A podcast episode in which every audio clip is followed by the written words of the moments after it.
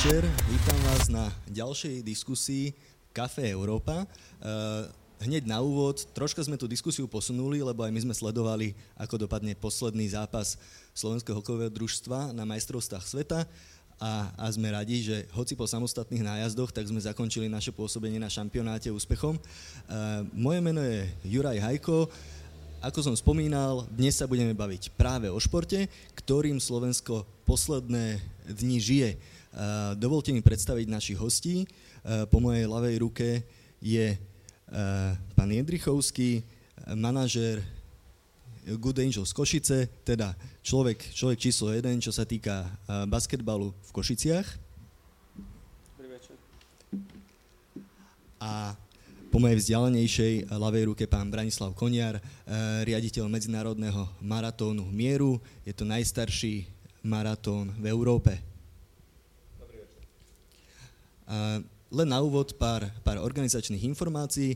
Toto podujatie organizuje zastúpenie Európskej komisie v spolupráci so Slovenskou spoločnosťou pre zahraničnú politiku a môžete klásť počas toho podujatia aj otázky, e, či už priamo túto osobne e, z miesta podujatia, alebo cez Slido, keď na stránke slido.com zadáte kód CEKE, tak tam môžete priamo položiť, položiť svoju otázku a na konci, na konci náhodne vyberieme e, niekoľko otázok, ktoré získajú aj, aj drobné vecné ceny.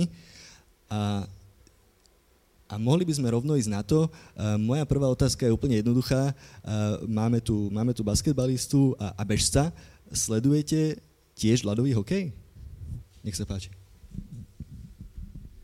Tak nedá sa nesledovať ľadový hokej v týchto dňoch, hlavne keď sa hrá v Košiciach, takže samozrejme myslím si, že uh, nezáleží na tom, čomu sa primárne venujeme, že ten hokej je skôr už spoločenskou témou. Vidíme to aj na tých mediálnych presahoch, takže Nedá sa mu utiecť v týchto dňoch. Pán Jindrichovský? Tak je pravda, že až dnes som nevidel prvé minúty aj vzhľadom k tomu, že som sa tu vybral, ale ja si myslím, že každý jeden šport na Slovensku, ktorý uh, je na úrovni majstrovstie Európy, sveta alebo na takej úrovni, by mal byť podporený uh, takouto pozornosťou a viem, že je veľa ľudí, ktorých šport nezaujíma, ale presne ten hokej ukazuje, že ak sa to robí na dobrej úrovni, tak to vedia sledovať aj tí, ktorých fakt šport nezaujíma. To ja presne, to určite nie som. To ste mi presne nahrali na smeč, lebo my sme sa tu zišli traja, čo sledujeme hokej, ale mnoho Slovákov, možno napriek tomu, že sú práve u nás majstrovstva, hokej nesleduje ako aj týmto Slovákom, daňovým poplatníkom možno vysvetliť, uh, koľko peňazí ide napríklad na ľadový hokej? Aká je vôbec úloha toho športu v spoločnosti? Tak, tých úloh je zrejme viac, než, než by sme vedeli teraz z hlavy vyrátať. A u toho hokeja je to zrejme, zrejme akási mobilizácia, um, pozornosť pritiahnutá na naše, na naše reálie Samozrejme tie ekonomické dopady, ktoré by niekto vyrátal a sú zrejme, keď sa pozrieme na, len do Košic na hlavnú ulicu, tak vidíme, e, vidíme teda, aké, aké násobky obratov sa tu dosahujú z rôznych služieb. Ale je to taká výkladná skriňa, e, ten šampionát. Takže dôvod sledovať to, nie je to, podľa mňa to nie je športová udalosť, je to, je to spoločenská mediálna udalosť. Roka na Slovensku a myslím, že médiá k tomu aj tak pristúpili či sa to niekomu páči alebo nie. Uh, myslím si, že žiadny summit prezidentov ani, ani komisia OBS, ktorá príde do Košic alebo na Slovensko, toto, toto jednoducho neprekoná. Ten šport je tak jednoduchý a tak uh, zrozumiteľný, že si tú pozornosť vyžiada a teraz sme toho úplným jasným svetkom. A sme naozaj hokejová krajina? Ja som sa nadýchol predtým a odovzdal mikrofón, pretože tá posledná časť otázky ma najviac zaujala a pobavila, pretože smerovala k tomu, že či daňoví poplatníci dobre využívajú peniaze, ktoré na Slovensku idú na šport.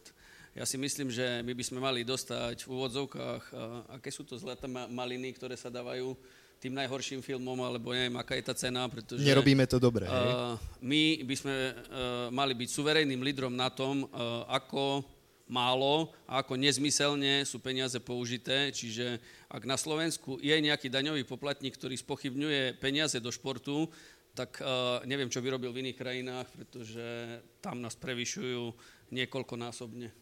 Takže sme hokejová republika, pretože uh, máme uh, kolektívny šport, ktorý je najbližšie tomu svetovému vrcholu a myslím si, že je nás veľa pyšných, ktorí v roku 2002 slavili to, že my sme majstri sveta, bez ohľadu na to, že v kanadskej NHL oni vyhlasujú svojho majstra sveta, ale mohli sme sa popíšiť tým a ja si myslím, že každý jeden Slovak je veľmi hrdý a pyšný, keď vyhrá Sagan niečo nad všetkými a je najlepší na svete a je majster sveta, keď Vlhova je majsterka sveta, lebo je náša Slovenka malá, z malej krajiny, my sme pyšní. Ale uh, baviť sa o tom, že uh, my sme krajina, ktorá tomu pomáha, v tomto sme presne na opačnom konci. K tomu sa ešte dostaneme aj možno podrobnejšie.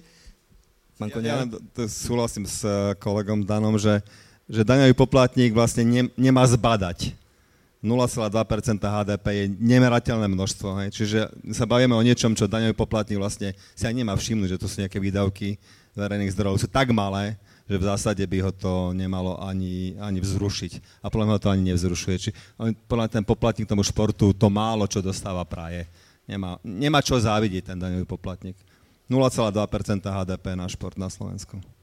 A teraz súhlasíte s tým, že, že sme hokejová krajina? Je to šport, ktorý je predsa najviac podporovaný, ide na 11, 11 uh, miliónov, nie, uh, na futbal ide najviac, pardon, 8,5 milióna ide na hokej. Sú tie peniaze efektívne využité, keď sa pozrieme napríklad na výsledky a vôbec akým spôsobom sú pri financovaní športu zohľadnené výsledky tých športovcov? Myslím, že v tom hokeji hrá veľkú rolu ešte doba, doba Prvej republiky a, a Trojakov štadión a, a, a, a tituly, keď sme zbornú porážali v roku 69, to celé sa podľa mňa podpísalo e, do, do toho povedomia, že ten hokej je tu nejakým spôsobom etablovaný. A potom samozrejme tá úspešná generácia hráčov NHL v najlepšej súťaži na svete, to celé ako keby prilievalo tu, ten, ten olej do toho, do toho, v dobrom do toho ohňa, kde ten hokej si potom potom vypýtal možno viac, aj po tom titule, kde bola, kde bola taká nejaká ofenzíva. Tak ťažil z tej minulosti, z tej, z tej spoločnej histórie toho dobrého československého hokeja, podľa mňa doteraz si drží nejaký ten odstup a nejak mu to tá spoločnosť e, toleruje alebo akceptuje to postavenie, aj keď nesúhlasím s tým, že sme len hokejová krajina, lebo tie ďalšie športy sú tu tiež na vysokej úrovni a šport športov je futbal, takže ten hokej síce uh, ako keby robí ramena, ale z hľadiska globálneho samozrejme je stále, uh, stále trpaslíkom oproti futbalu. Keby som sa spýtal uh, možno trochu inak, uh, je pravdou, že futbal a hokej sú také privilegované športy z hľadiska financovania a možno aj z hľadiska dosahu na to, ako vyzerá slovenská športová legislatíva?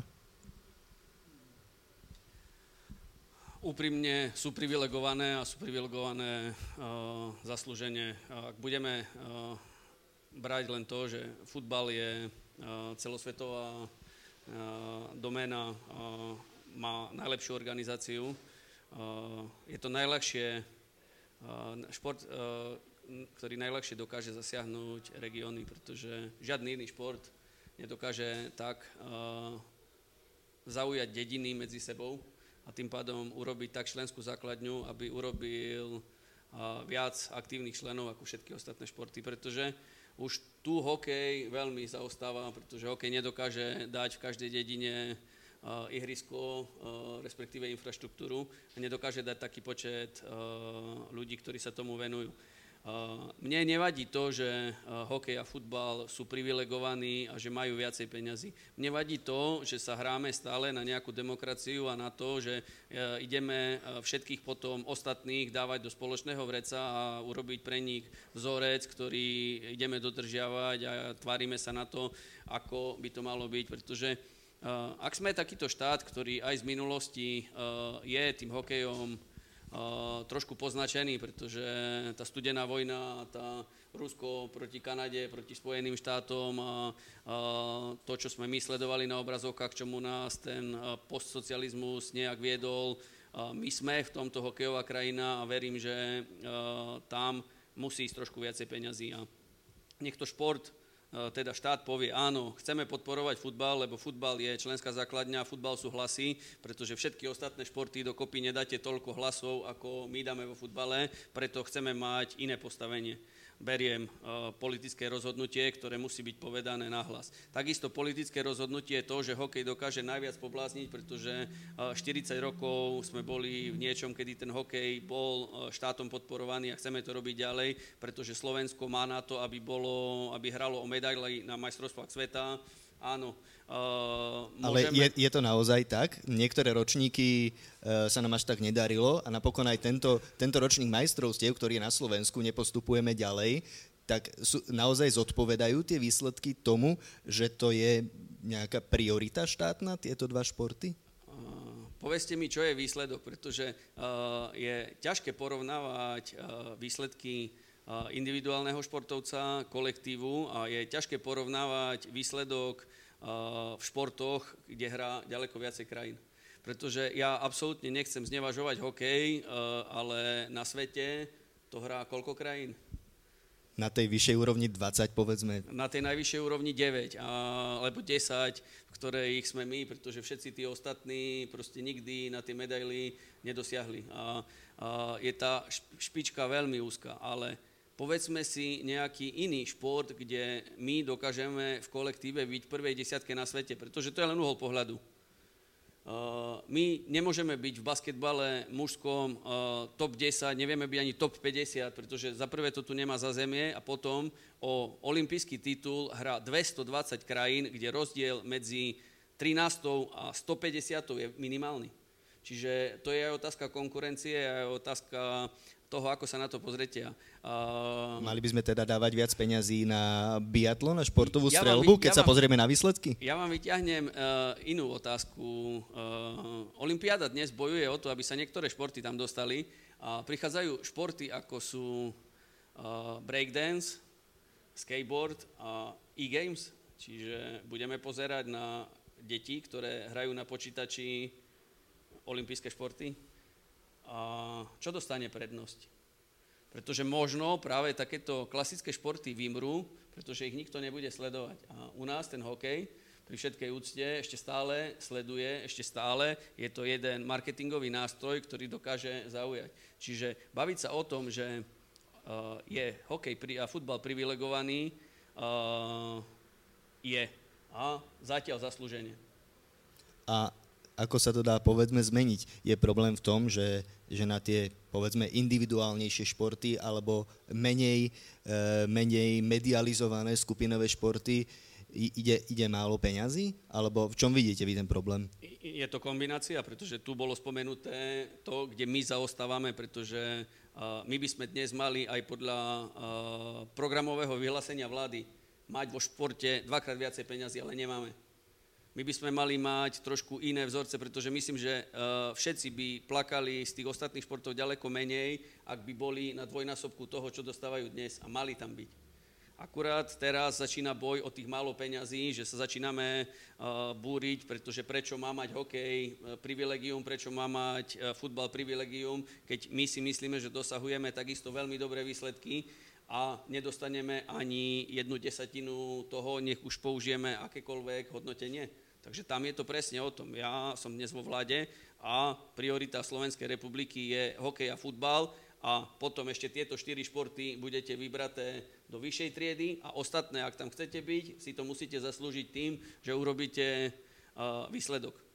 Ale my dnes máme všetci ostatní, kto sa prihlási, je rovnomerne rozdelený na základe vzorca. Čiže aj tí, ktorí by chceli byť trošku úspešní, trpia na to, že nemôžu šahať na eh, balík ani hokej, ani futbalu a tých ostatných peňazí je tak málo, že eh, kvalita všetkých ostatných padá a tým pádom stále bude ten hokej a futbal nás všetkých predbiehať, kým neprídu eh, významné teraz poviem tvrdé slovo, omily prírody, ako sú Sagán, Vlhová. Také čierne pretože, labute? Nie, lebo to je uh, somatotyp. Je uh, dievča, respektíve chlapec, ktorý dokáže zniesť ďaleko väčšiu záťaž a má fanatika otca a dokáže byť zdravý.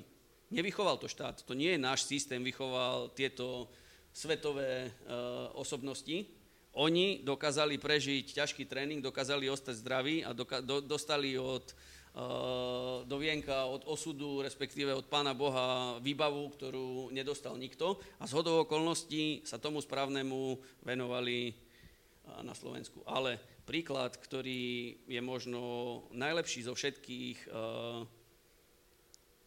vyberáme reprezentáciu a už aj dnes hokej je jedným fenoménom, pretože v čase, kedy iba reprezentáciu Česka do 16 rokov vyberajú z tisíc hokejistov v tomto veku, u nás je to zo 100, potom to dovediem do ďalších športov a Ke, keď vás, na ten svoj vlastný. Keď vás to môžem no. E, e, zastaviť na chvíľku, teda pán Koniar, súhlasíte e, s tvrdeniami e, pána Jendrichovského? Naozaj, naozaj je problém v tom, ako štát pristupuje e, k tým veľkým a malým športom a ako si vysvetliť teda to, e, čo hovoril pán Jendrichovský, že keď je hokej náš priorita, tak málo pracujeme s hokejovou mládežou.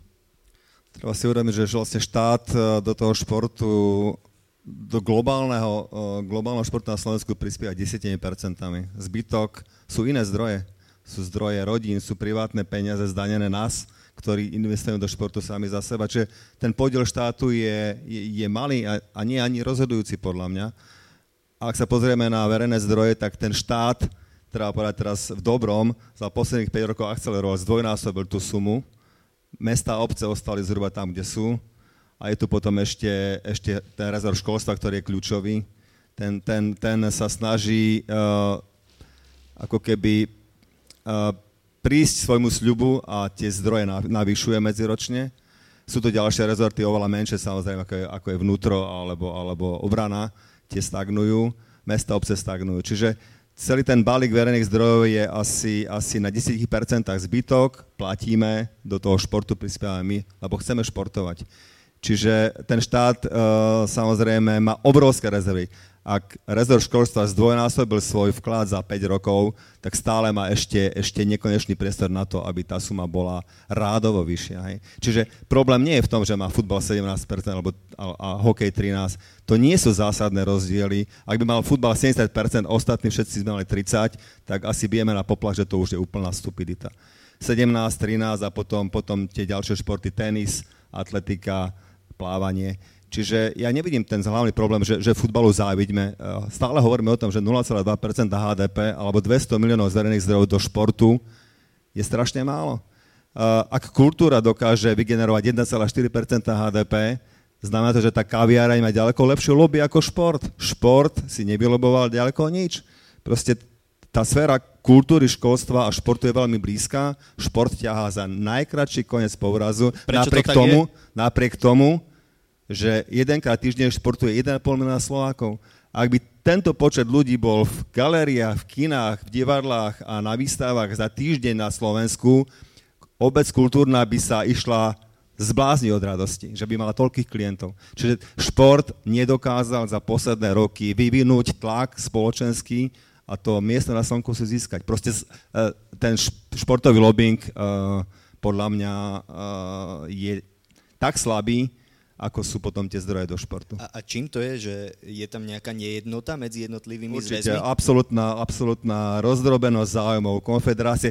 Ak sa niekto pozrel uh, pred 5 rokmi na, na štruktúru športu a bol laik, bola nemohol sa vyznať, kto je kto, čo je Národná športová federácia, čo je klub, čo je konfederácia, čo je olimpijský výbor, čo je rezort školstva, ako totálny chaos, totálny chaos a tak to aj vyzeralo. Tá vláda nikdy nemala partner diskusie. A tej vláde to vyhovovalo. Nemal s ňou kto diskutovať, nemal kto tlačiť a tak to vyzerá proste, že tie zdroje. Teraz tie náznaky samozrejme tu sú, Olympijský výbor preberá nejakú iniciatívu, chcel by hrať prvé husle, otázka, či mu to futbal, hokej dovolia, nedovolia, ale aspoň náznak niečoho. E, pár rokov dozadu to bola úplná tragédia, pretože nemal kto s premiérom vyjednávať a, a tlačiť na lepšie podmienky. Koľko dokážete percent e, získať od štátu alebo z verejných zdrojov na medzinárodný maratón mieru pre predstavu? Nech majú naši diváci predstavu. Pred 5 rokmi 0, dnes 10-15 ale, ale to sú ako, ako, ako,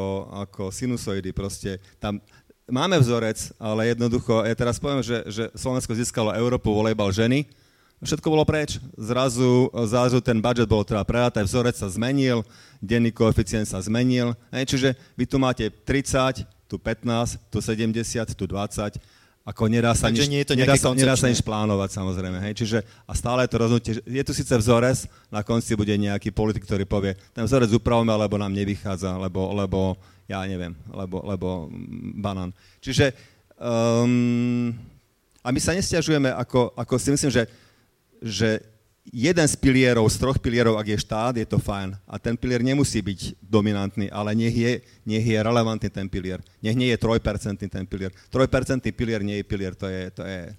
Dostaneme sa potom ešte k možnostiam. E, pre porovnanie, pán Jendrichovský na šport, na, špeciálne na basketbal, ide z ministerstva školstva zhruba milión eur.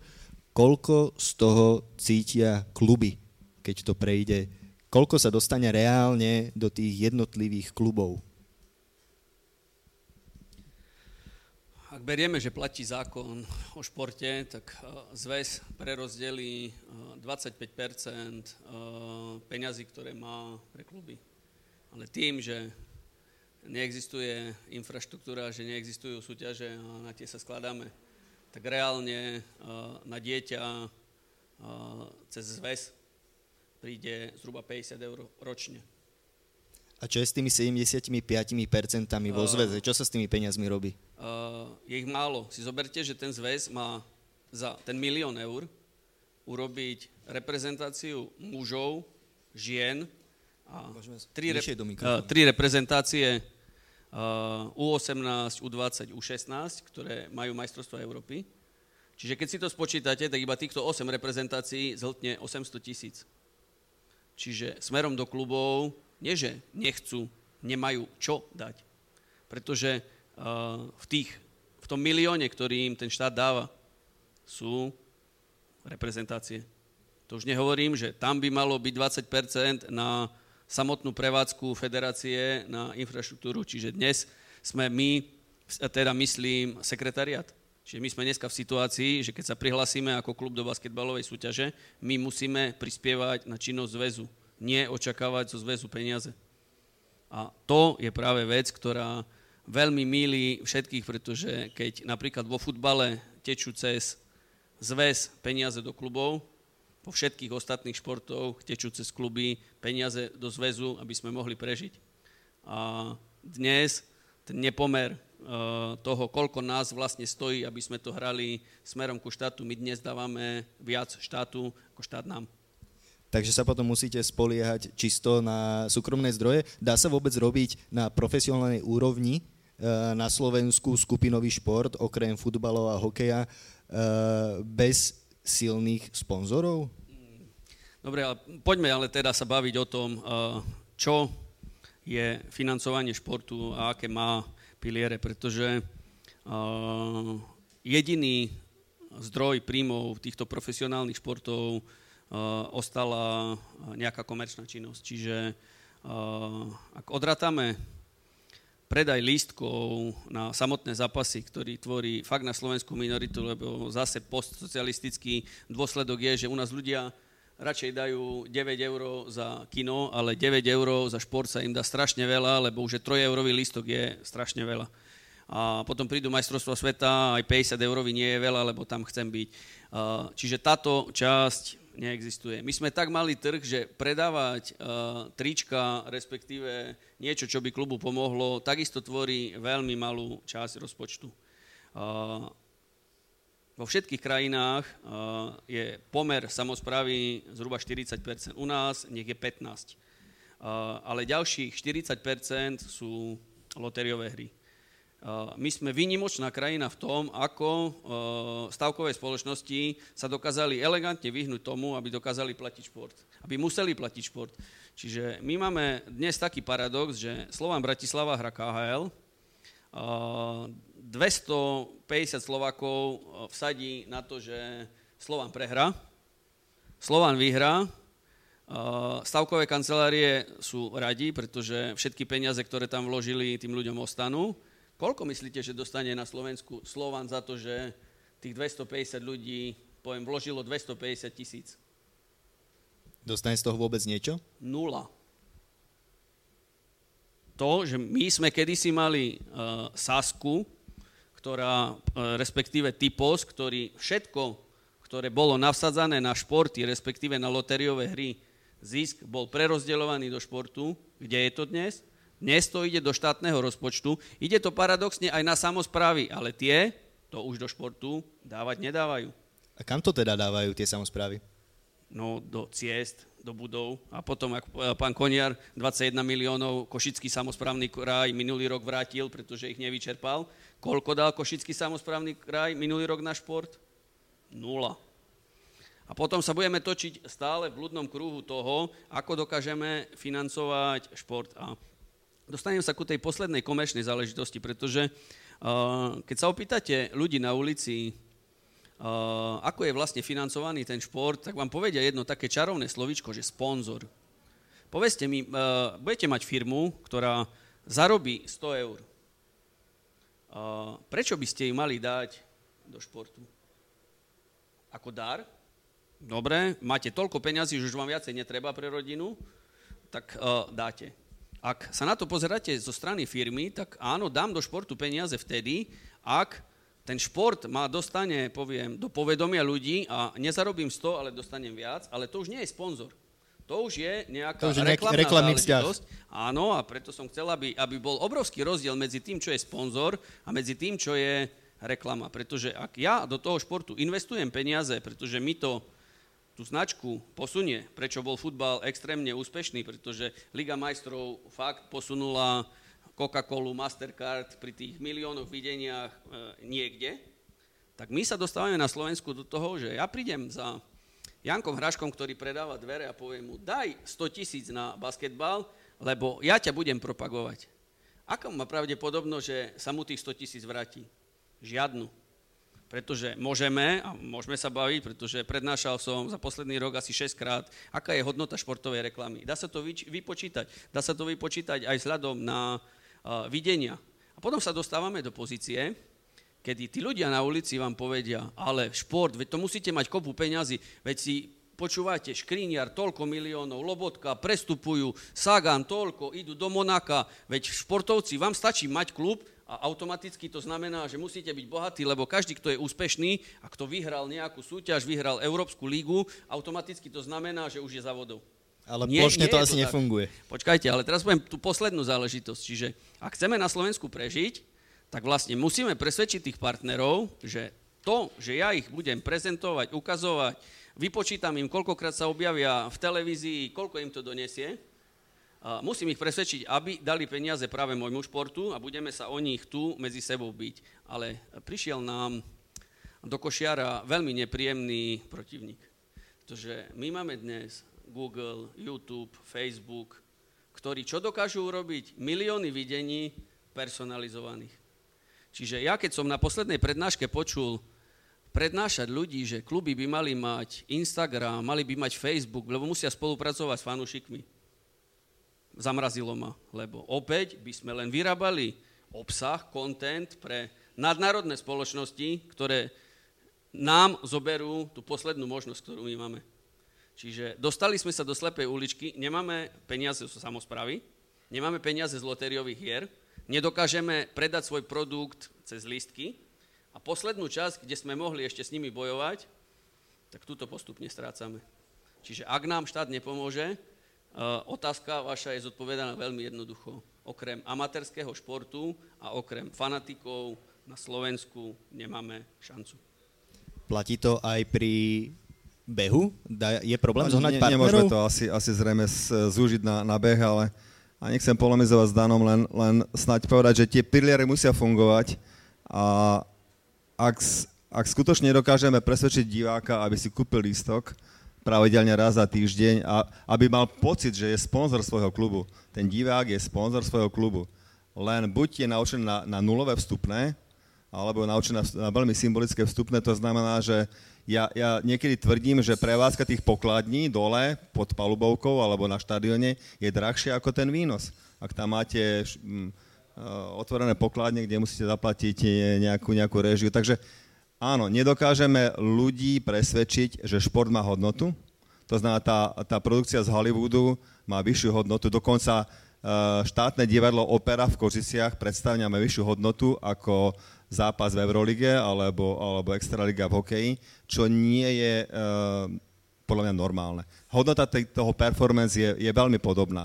Na jednej strane tí ľudia teda vypredajú divadlo alebo, alebo kino, na druhej strane neprídu, pokiaľ nebude vstupné symbolické alebo nulové. Čiže to je podľa mňa mentálny problém uh, slovenského, slovenského spotrebiteľa športu, že sme ho do istej miery buď zhyčkali, alebo nedokázali opäť vytvoriť nejaký tlak na to, že ten šport má hodnotu. K, k sponzorom a, a k tomu, čo, čo, čo tu bolo povedané, uh, je to, je to zrkadlo ak, ten, ak tá korporácia vidí, že ten štát sa obracia k športu chrbtom, urobi to isté. Ako tu dneska všetci, čo v športe robíme, poznáme, poznáme tie, tie, tie, tie, tie levely. A podľa mňa aj ten, aj ten manažer v tej firme vie, že, že teda úroveň financovania je nastavená takto a on ju neprekročí. On jednoducho pôjde ak je aj donútený z nejakého dôvodu spoločenskej odpovednosti alebo nejakých vzťahov e, korporátnych niečo dať, pôjde na tú najnižšiu možnú hladinu, lebo vie, že sme vyhľadovení, že sme, že sme vycivení a že jednoducho to vybaví e, e, v zásade sumou, ktorá ho nemôže, nemôže zrujnovať. A za ďalšie, e, a je to dôsledok teda aj tej transformácie ekonomické na Slovensku, dnes eh, bohužiaľ eh, majiteľia slovenských firiem nie sú, nie sú, nežijú tu a tie profity jednoducho transferujeme preč. A, a na Slovensku sú nákladové strediska a nie, nie sú tu na to tie firmy, aby robili spoločenský rozvoj. Majú vyrobiť výrobok a majú profit poslať uh, matke. Hej? Čiže my keď sa stretávame s tým, čo naši sponzori, ako sa obhajujú, tak sa obhajujú tak, že, že všetko, čo je nad 100 eur, uh, posiela do Dallasu, aby mu schválili taký výdavok alebo do Mníchova. Jednoducho strácame kompetencie aj v tejto oblasti. Nikto na Slovensku nemôže rozhodnúť o, o, o sponzoringu. A poviem príklad teda z našej branže, Japonsko je obrovská krajina, obrovský trh. Napriek tomu, ak by sme to porovnávali, aké je tam cítenie pre ten šport napríklad, pre tokijský maratón, tak Tokijské metro, čo je verejný podnik, uh, investuje 5 miliónov uh, dolárov do, do tohto podujatia. Essex, čo je ich národná uh, značka, najväčšia športová, pridať ďalších 5 miliónov a, a skladajú ten rozpočet. Ak, ak to porovnáme s tým, čo teda potrebujeme my, a to isté patrí v basketbale. Ihrisko je rovnaké v Amerike, aj na Slovensku, aj v Maďarsku. Počet hráčov je úplne rovnaký. Uh, všetko je rovnaké. Tráti Dá sa to porovnať. Dá sa to porovnať, len tie budžety sú absolútne rôzne. A to je podľa mňa dôsledok toho, že teda ten šport tu na, uh, trpí a jednoducho aj tie korporácie, aj sponzory, aj diváci sa pridávajú len k tomu, čo, nastaví, uh, čo nastavia verejné zdroje. To znamená, taká tá podvyživenosť sa potom prenáša do ďalších sfér. No, zjavne nás počúva pozorný divák, pretože nadviazal na úvod našej diskusie. Vedľa domu mi narastol štadión za 100 miliónov a celé to zrejme preplatí štát. Prečo mi hovoríte, že nejdú peniaze do športu? A ako na toto zareagovať? Ľudia naozaj vidia, že E, staviame nepomerne draho. E, štadión futbalový, hokejový v Bratislave.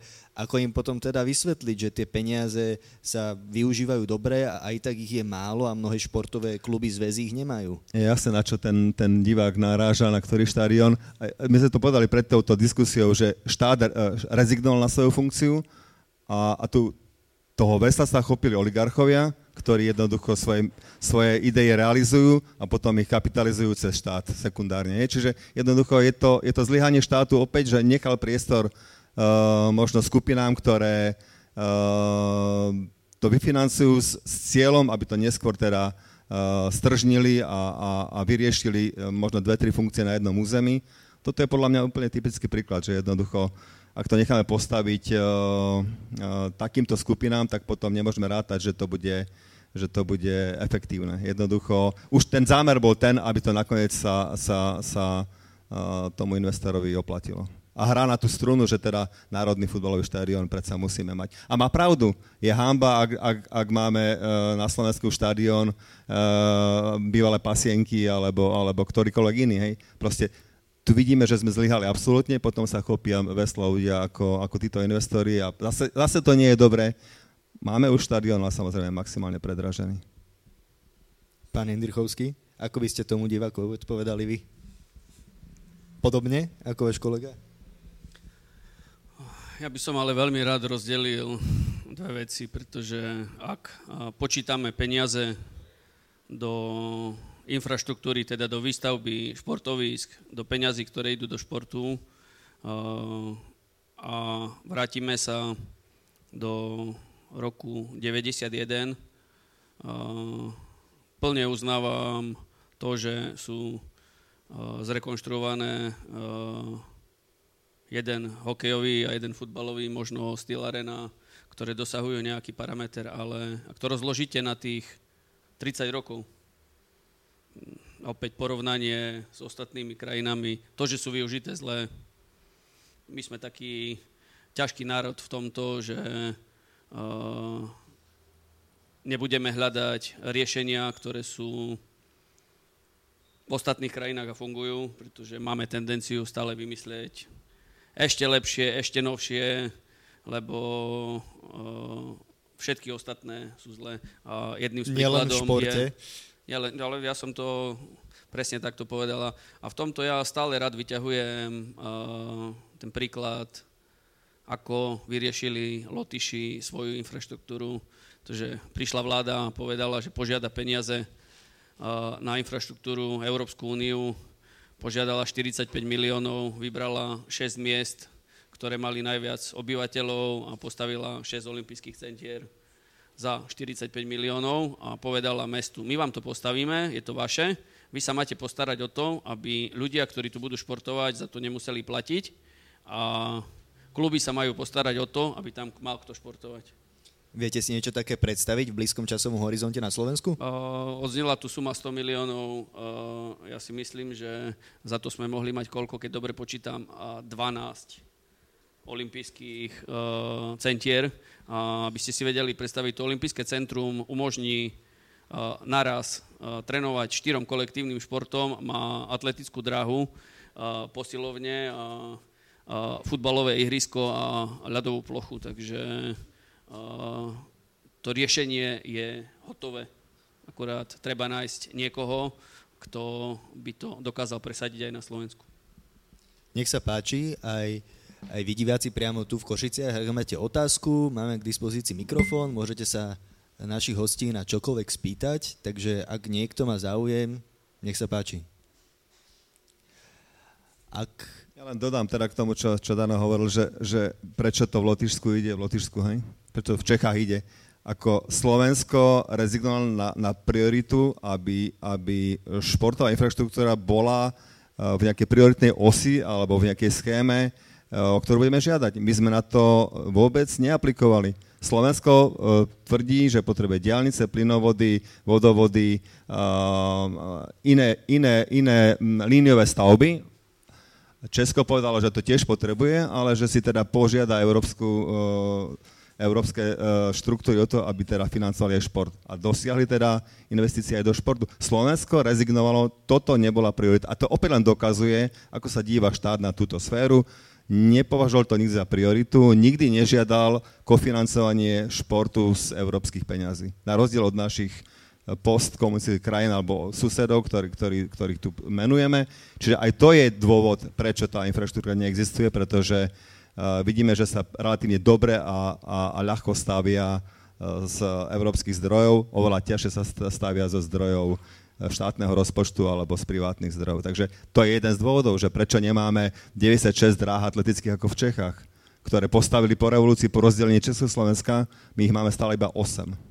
A, a prečo si myslíte, že štát nežiada európske peniaze, ktoré sú k dispozícii? Prečo ich nečerpáme? To, to sme už raz povedali. Je, je to väčšia kontrola možno potom z Bruselu, ako sú tie peniaze využívané? Nie je toto ten hlavný dôvod? Ja si myslím, že, že skupiny lobbystov o, sa lepšie cítia. Ale tá betónová lobby, ktorá je v každej krajine, v Taliansku zrejme e, to vymysleli celé. Je podľa mňa na Slovensku tá betónová lobby alebo lobby tých linových stav je tak silná, že jednoducho sa presadila. A opäť, Šport nebol téma pre žiadneho premiéra. Ešte teraz opakujem, nikto nedonútil žiadneho premiéra po revolúcii, po rozdelení, aby teda sa tým zaoberal a povedal si, dajme do vyhlásenia vlády, že, že, že šport a infraštruktúra bude téma uh, štrukturálnych fondov. Nikto ho k tomu nedonútil, čiže nikdy to nikto neurobil. Ja sa pýtam tak konkrétne, pretože práve na ministerstve školstva sa objavilo viacero kauz pri prerozdeľovaní aj európskych fondov, aj štátnych peňazí. Len pripomeniem, že volali sme eh, aj zastupcov ministerstva školstva, po viacerých líniách sme to skúšali, ale bohužiaľ ani jeden z nich eh, neprijal naše pozvanie, čo je škoda eh, pretože by som sa rád posunul k ďalšej téme, možno aj takej ťažiskovej, a to je zákon o športe. Máme zákon o športe, bol opakovane novelizovaný. E, pôvodný úmysel, ak tomu dobre rozumiem, bol aj v tom e, dostať do športu viac peňazí a troška zmeniť pravidla, tak aby to športovcom viac vyhovovalo. Ale z toho, čo počúvam, sa mi zdá, že, že to nebol krok správnym smerom. E, aké sú hlavné problémy s tým zákonom? Nedodržiava sa? Je zle nastavený? Alebo alebo bol vylobovaný iba v prospech niektorých športov? Áno, asi sa tomu viac venuje, takže bude možno dlhšie rozprávať. Ja si myslím, že ten zákon bol príliš ambiciózny. Ja keď som ho čítal a keď som ho, ho chcel nejak pochopiť a keď som videl len ten, len ten, tento ambíciu centrálneho registra a, a jeho, jeho udržateľnosti, je, nám sa obchodný register nedarí držať na, na, na tak ambicioznej krivke, ako, ako je e, register športu. To je podľa mňa úplná šialenosť e, v tomto. A tam tí autory zákony vložili toľko ambicióznych súčastí a, a, a, a, tých prevodových kolíc do toho zákonu, a ako najemne nepochopili, že to nevedia udržať a podľa mňa stratili v posledných rokoch politickú podporu a prešlapujú na mieste. Čiže zámer bol dobrý, až príliš ambiciózny, ale už sa tá pesnička obohrala a podľa mňa opäť to politikov nezaujíma a jednoducho uh, prestávajú sa tou témou opäť za, zaoberať. Čiže zákon ako, ako taký možno, možno zámer nebol zlý, je príliš komplikovaný na môj vkus. Je tak, je nevymožiteľný, komplikovaný a, a jednoducho sa v tom hlavne malé kluby, malé celky úplne strácajú. Na tie kluby neprišli peniaze, prišli povinnosti. Aj to, je, to, je, to je problém. Ja tiež vidím tú, tú, tú, ten rozpad tých peňazí na kluby v hociakom športe. No ak dostanete zo štátu 1400 eur na rok, no na čo vám je zákon o športe? Aby ste mali auditora, aby ste robili výkazy. Hej, čiže ako zámer bol dobrý, ale, ale podľa mňa na Slovensku nefungujú oveľa podstatnejšie veci a tento zákon o športe je... Tam tie ambície tvorcov sa, sa nedarí naplniť a podľa mňa šliapli trošku vedľa v tom, v tom, ako to chceli až, až vymašličkovať a zabaliť do akého papiera. Takže môj pohľad na to, že ten zákon, zákon uh, nesplnil očakávania tej verejnosti. Je príliš komplikovaný, neprehľadný a, a prinieslo viac peňazí, to je pravda, ale m, peniaze asi nie sú to jediné, aby sme dobre spali. Pán Jendrichovský, ako pocitili športové kluby tento zákon? Pre mňa uh, osobne téma číslo jedna Posled, posledné tri roky, pretože uh, postavil som sa do čela uh, podľa mňa všetkých klubov, uh, aj to, prečo Good Angels ukončilo svoju profesionálnu činnosť, je spojené práve so zákonom o športe.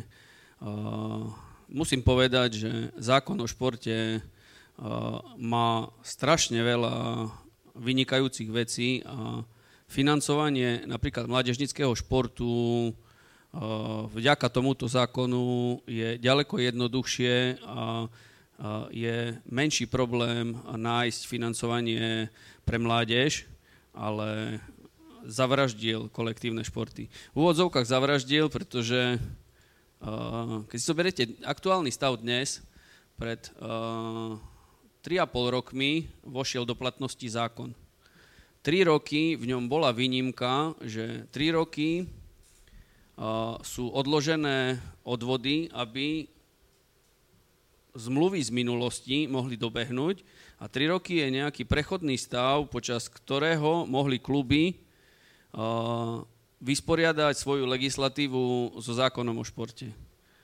Čo urobili kluby? Tri roky si to vysvetlili, že zákon síce je, ale ešte neplatí a ešte máme čas.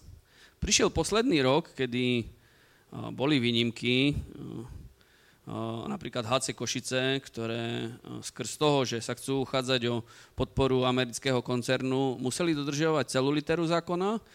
Čo to pre nich znamenalo, že ten istý hráč ich stál o 50% viac ako ostatné kluby.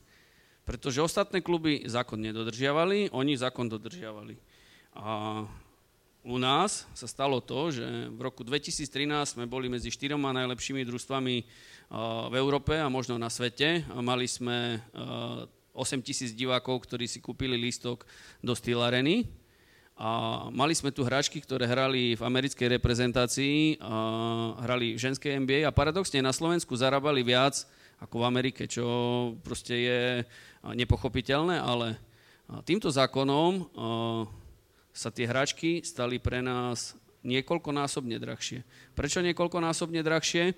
Pretože tá progresívna daň a kombinácia s odvodmi spôsobila to, že keď v roku 2013 sme chceli zaplatiť Američanke 50 tisíc dolarov na sezónu v čistom, tak odvody a dane nás vyšli ďalších 10 tisíc, pretože jej to bolo absolútne jedno, ako my budeme tie peniaze zdaňovať. Ona chcela 50 tisíc na účet.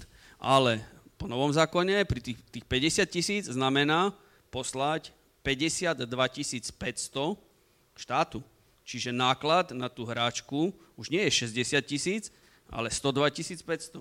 Čiže Uh, aj s pánom Mihalom som viedol debaty, kedy uh, oni, uh, aj tvorcovia toho zákona, sa bránili, prečo mystifikujem ľudí, že ten nárast nákladov je 40% Je presne kvôli tomu, že tá progresia, ktorá je, ak sa stále bavíme o, o platoch na úrovni minimálnej mzdy, tam to také výrazné nie je. Ale okamžite, ak to rastie a chcete kvalitu a chcete svetovú kvalitu, tomu musíte prispôsobiť aj náklady, tým pádom to rastie závratným spôsobom. Čiže v stave, ak sme chceli dodržať zákon o športe a udržať si rovnakú kvalitu, aby sme mohli konkurovať najlepším v Európe, potrebovali sme o 40% viac peňazí, a aby sme ostali na tom istom mieste. Čo neboli sme schopní urobiť ani o 2% vyšší príjem keď vás tuto preruším, eh, ten zákon, pokiaľ viem, tak mal do istej miery aj upraviť to, že daňovo-odvodové zaťaženie by sa malo týkať podobných športovcov ako všetkých ostatných pracovníkov. Že mnoho športovcov bolo živnostníkov a teraz mali byť zamestnanci. Je, je to opatrenie pre vás priateľné, ak by ten zákon obsahoval prvky dodatočného financovania, že by to nebolo len o tomto, ale nejaké peniaze by do tých klubov aj prinášal? 10 rokov spätne, možno 12, uh, s tým prvý začali Francúzi, ktorí chceli dostať uh, týchto športovcov na úroveň všetkých ostatných uh, zamestnancov. Spôsobilo to to, že odvodovo a daňovo zaťažili športovcov ako zamestnancov, tým pádom ako zamestnávateľa, lebo ak sa pozriete na tú zložku, to nie je len o tom, koľko zamestnanec platí, ale tam sú ešte odvody aj zamestnávateľa super čo je dosť mzda. dôležitá, áno, to je áno, super hrubá mzda. A dostávame sa do situácie, kedy z Francúzska behom roka odišli všetky hviezdy zo všetkých športov, pretože nedokázali ich domáce kluby uh, udržať, pretože ich zaujímalo, kto im dá tú zmluvu. Tým pádom všetci odišli do Ruska, Turecka, Španielska a naraz spadla vo Francúzsku úroveň všetkých súťaží brutálnym spôsobom dole. Aká bola reakcia štátu? To, čo im vlastne zobrala na odvodoch, keďže nechceli odstúpiť, kompenzovala všetkým klubom v tom, že infraštruktúru plus všetky náklady na súťaže im dáva samozpráva a štát. Čiže tých 40%, ktoré im vzali, 40% im dali a dnes sú situácii, kedy oni majú tých 40% rozpočtu v tých kluboch garantované práve v takýchto záležitostiach. Takže aj u nás by nebol problém platiť tieto odvody, ak by sme sa mohli o ten štát oprieť. A ten príklad uvediem. My v roku 2013 sme mali e, rozpočet e, zhruba milión eur. Z toho z verejných zdrojov, čiže mesto, štát a samozpráva, bolo presne 11 552 eur. Čo je koľko? 0,1%. Takže v tomto e, ten zákon bol pre šport kolektívnom poňatí likvidačný. Ako sa k tomu postavili hokejisti, všetci ostatní? povedali, že pôjdu sa do Bruselu súdiť o to, že je predsa na každom športovcovi, či si vyberie byť živnostníkom alebo, alebo zamestnancom. Pretože tá voľba ostáva aj ostatným ľuďom. E, zostáva, ale samozrejme tam by kritik mohol namietať, že, že to je viazaná práca. Áno, a potom sa môžeme dostať do toho, že postavíme zmluvu e, takýmto spôsobom, že mňa nezaujíma, ako trénuješ celý týždeň, príď v sobotu na zápas, ako živnostník a urob pre mňa výsledok a ja ti otvorím telocvičňu, respektíve halu vtedy a vtedy. Čiže budeme sa chytať za slovička. Problém s viazanou prácou nie len pri športe, takže Súhlasím. to je širší problém. Ak by športovec mohol hrať do dôchodkového veku, tak tiež sa nemáme baviť o čom, ale v kombinácii so zraneniami a s vekovým faktorom, kedy život profesionálneho športovca určite nie je 40 ročný, tak uh, sú to dve absolútne rozdielne veci. Uh, a ešte raz poviem, že nemal by s tým nikto problém, ak by existovala spätná väzba, čiže áno, toto musím dodržať, pretože na základe toho dostanem od štátu takú a takú podporu, respektíve cez zväz ku mne prídu peniaze, pretože to bola argumentácia, veď sme zdvojnásobili uh, peniaze, ktoré tešú do zväzov, ako, ako na, vy za to máte platiť od vody, lenže...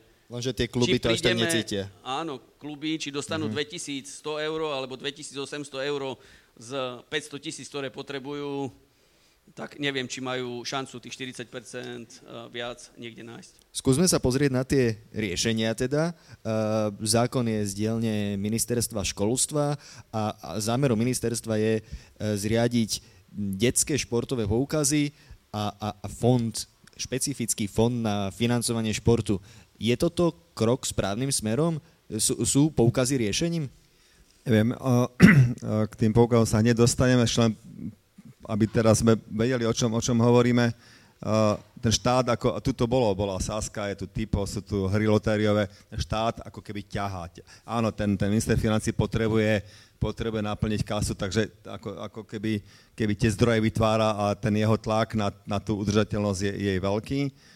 Na strane druhej už to dostáva rozmery, ktoré sú, ktoré sú skutočne likvidačné, lebo ak štát, e, alebo verejné, nie štát, štát dal 100 miliónov, obce, mesta 100 miliónov a EŠKP a, a vojaci dali milión.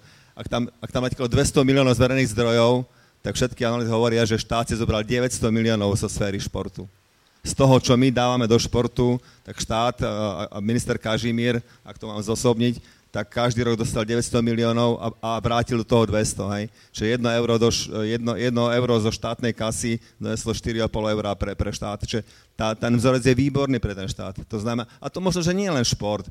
Každé investované euro kde si e, generuje ďalšie efekty. Ale ten šport je tak podvyživený a, a mal by ešte trpieť to, že, že, že dostane teda že sám odvádza do verejných zdrojov 4,5 násobne viac, než dostáva, to je krutá pravda. Je to, je to zlé, samozrejme. Čiže uh, tu by sa ten iný uhol asi zišiel, pretože jednoducho uh, všetci vidíme, ešte raz poviem, 1,5 milióna ľudí na Slovensku raz do týždňa športuje.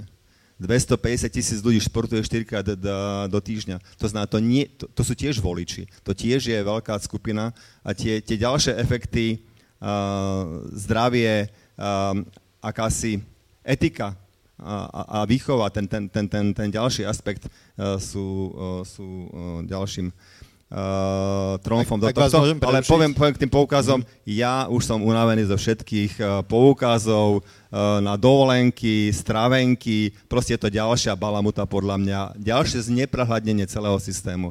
Ja neviem, čo tým zase sledujú, ako keby ďalší papier vyemitovať nejakú ceninu. Možno to niekde, niekde pôjde, ale už sme celá krajina zavolaná rôznymi výnimkami, poukazmi, cestovanie zadarmo. Už ani nevieme, kde je sever. Čiže ja to považujem za ďalšie zneprehľadne, znižte dane, znižte odvody. Ak dáme my euro do športu, tak nám vráte aspoň 50 centov toto nech je nejaká štátna politika, nie emitovať nejaké ďalšie uh, papieriky, ktoré budú kolovať po Slovensku a polovica podľa mňa zase bude zneužitých nejakým spôsobom šikovným.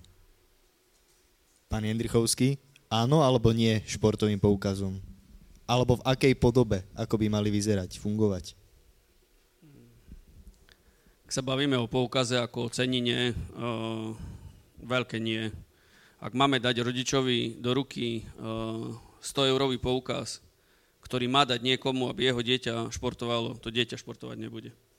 To už sme videli s centrami voľného času, ktoré zbierali 20 eurové poukážky od ľudí len na to, aby dokázali sprocesovať tie peniaze, výsledok veľmi malý. Takisto som nie veľmi pochopil poukazy, ktoré sú dnes. Ukážte mi majiteľa firmy, ktorý dobrovoľne dá peniaze svojmu zamestnancovi naviac. Čo tým získa?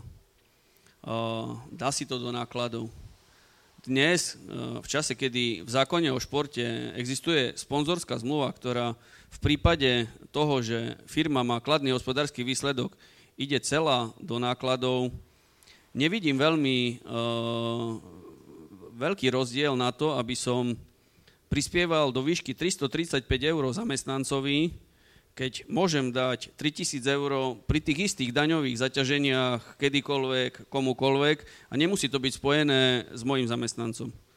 Čiže motivácia smerom ku partnerom žiadna.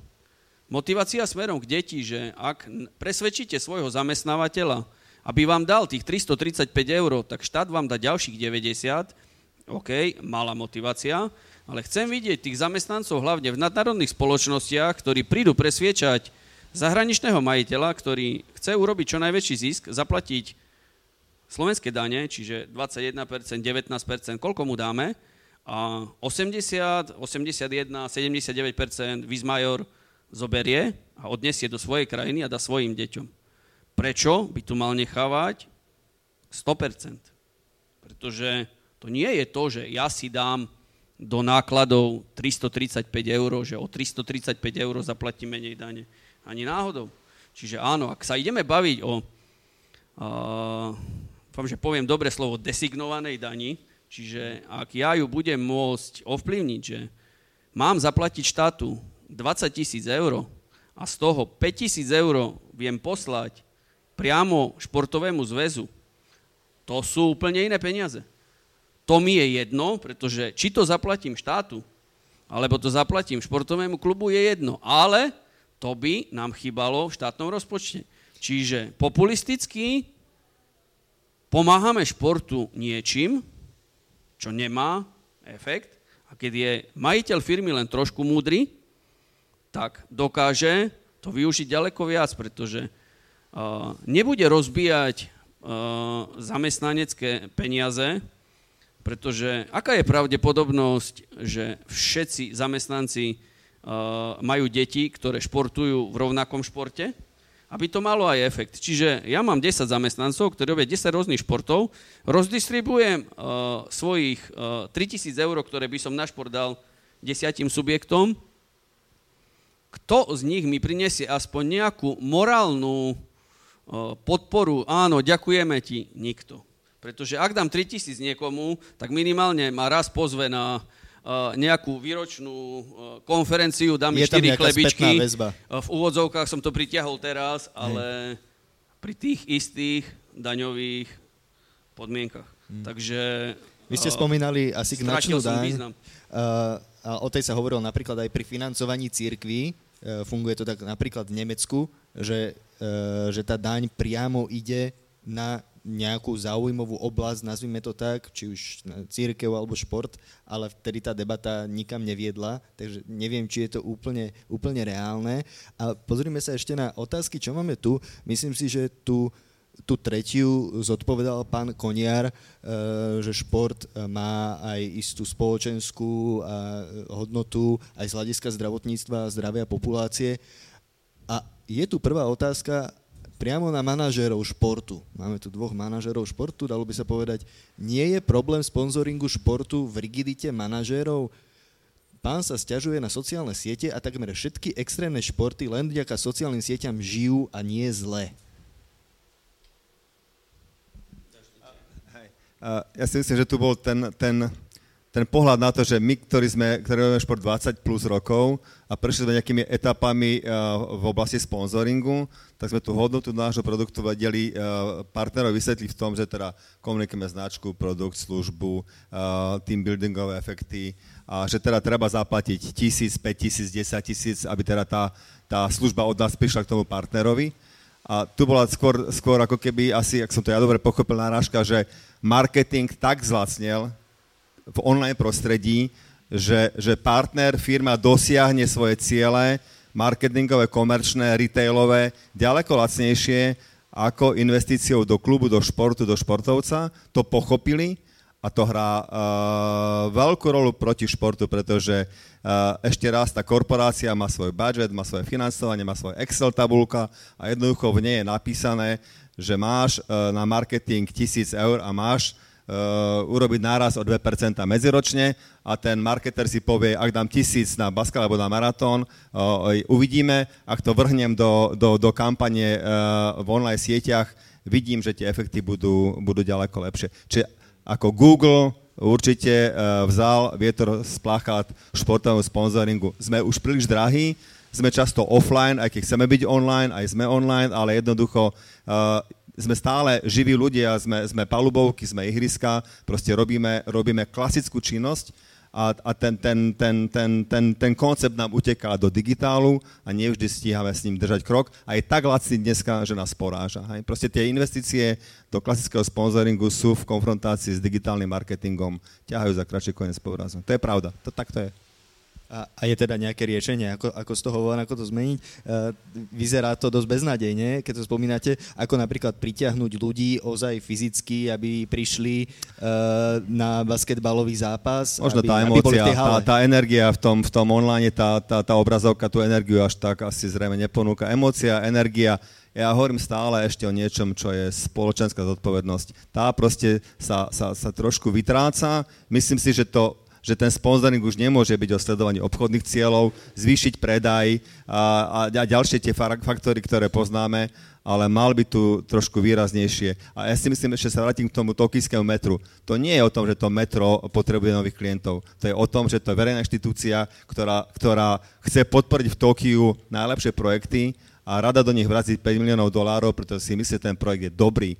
To nie je o reklame, to je o tom, že, že prepraví e, za rok miliardu ľudí, má z toho nejaký profit a rada podporí dobrú vec, komunitnú vec e, v takom meste, ako je Tokio. Takže nejaká, nejaká spoločenská zodpovednosť možno. Určite, skôr. podľa mňa to musí, to musí uh, ten akcent musí byť tu, no, lebo ak, ak budeme si merať sily s reklamou v televízii a, a, a s digitálnym uh, prostredím, podľa mňa nemáme šancu. Musíme hrať na strunu, podporte niečo, čo je o živých ľuďoch, čo je o reálnych uh, príbehoch, čo je o, o tom súboji uh, face to face, o tom nech lepší vyhrá, tam je nejaká hodnota, lebo všetko ostatné je ilúzia. Ten, ten digitálny marketing je dosť o ilúzii. Nech sa páči, pán Jendrichovský, e, váš pohľad a pripomínam, že ak má niekto záujem, máme priestor na otázky aj priamo z publika. Myslím si, že pán Koniar veľmi vystihol to, čo tým bolo myslené a, a ja som to celé prezentoval v, v súvislosti s tým, že tieto komerčné peniaze sú posledné, ktoré nám ostali a práve preto som chcel poukázať na to, že ešte aj tento balík sa uh, veľmi stenšuje. A poukázal som to vzhľadom na slovenské pomery, pretože uh, inde to tak nie je ten pomer financií z lotérií, pomer financií zo samozprávy voči komerčným peniazom sa musí zmestiť, e, zmeniť. To je to riešenie. Preto som ja napadal všetky tieto záležitosti, že to ihrisko jediné, ktoré nám ostalo, sa nám stenšuje a ak nezmeníme ten pomer, to vtedy šancu nemáme. Ale Uh, my sa tu stále točíme v bludnom kruhu hľadne financií, ale poďme sa baviť o inom. Prečo ten šport má problém na Slovensku taký, aký má. Poďme na základné školy, poďme na, do škôlok, pretože telesná výchova a šport na školách je základ toho, prečo máme problém so športom. Američania majú dnes fantastický nastavený akademický šport, ktorý im generuje každý rok obrovské množstva športovcov. Prečo? Pretože to postavili do roviny toho, že škola, ktorá je úspešná v športe, dostáva od štátu viac peňazí. Čiže škola potom rekrutuje najlepšie deti na to, aby chodili k ním, pretože tým pádom škola môže postaviť väčšiu halu, zobrať lepších trénerov a paradox je, že univerzitní tréneri dnes zarábajú možno viac peňazí ako profesionálni tréneri, pretože tie univerzity ich tam chcú. A, mňa trošku mrzí, že toto nie je americký výmysel, to je niečo, čo fungovalo aj v Československu. Tu uh, školy, tie poviem, pionierské ligy, všetky tie základné školy medzi sebou súťažili, to už nehovorím o znakoch zdatnosti, ktoré boli povinné a dnes sa nám najviac vytráca partia ľudí, ktorí ovplyvnili všetkých úspešných športovcov na Slovensku, a to sú učiteľia telesnej výchovy, ktorí sú ku tým deťom najbližší. A z vlastnej skúsenosti vám poviem, že sfanatizovať dieťa do športu je veľmi ľahké.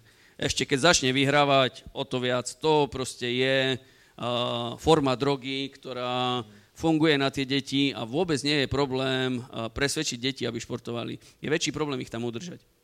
A to je práve záležitosť... Takže v školstve vidíte ten najväčší problém? Že, Obrovský, pretože... Že potom tie deti nemajú motiváciu ďalej v tom športe fungovať a možno v dospelom živote aj ten šport Oni podporiť? ani nie sú schopné v ňom pokračovať, pretože uh, my začíname s našim športom v desiatich rokoch. A uh, ak robíme nábor aj vzhľadom na Good Angels sme nemali dlhé roky najmenší problém s tým, že by nám prišlo málo detí. Ale mali sme opačný problém, že uh, chceli sme od 10-ročných detí uh, na tom výbere, aby urobili kotrmelec.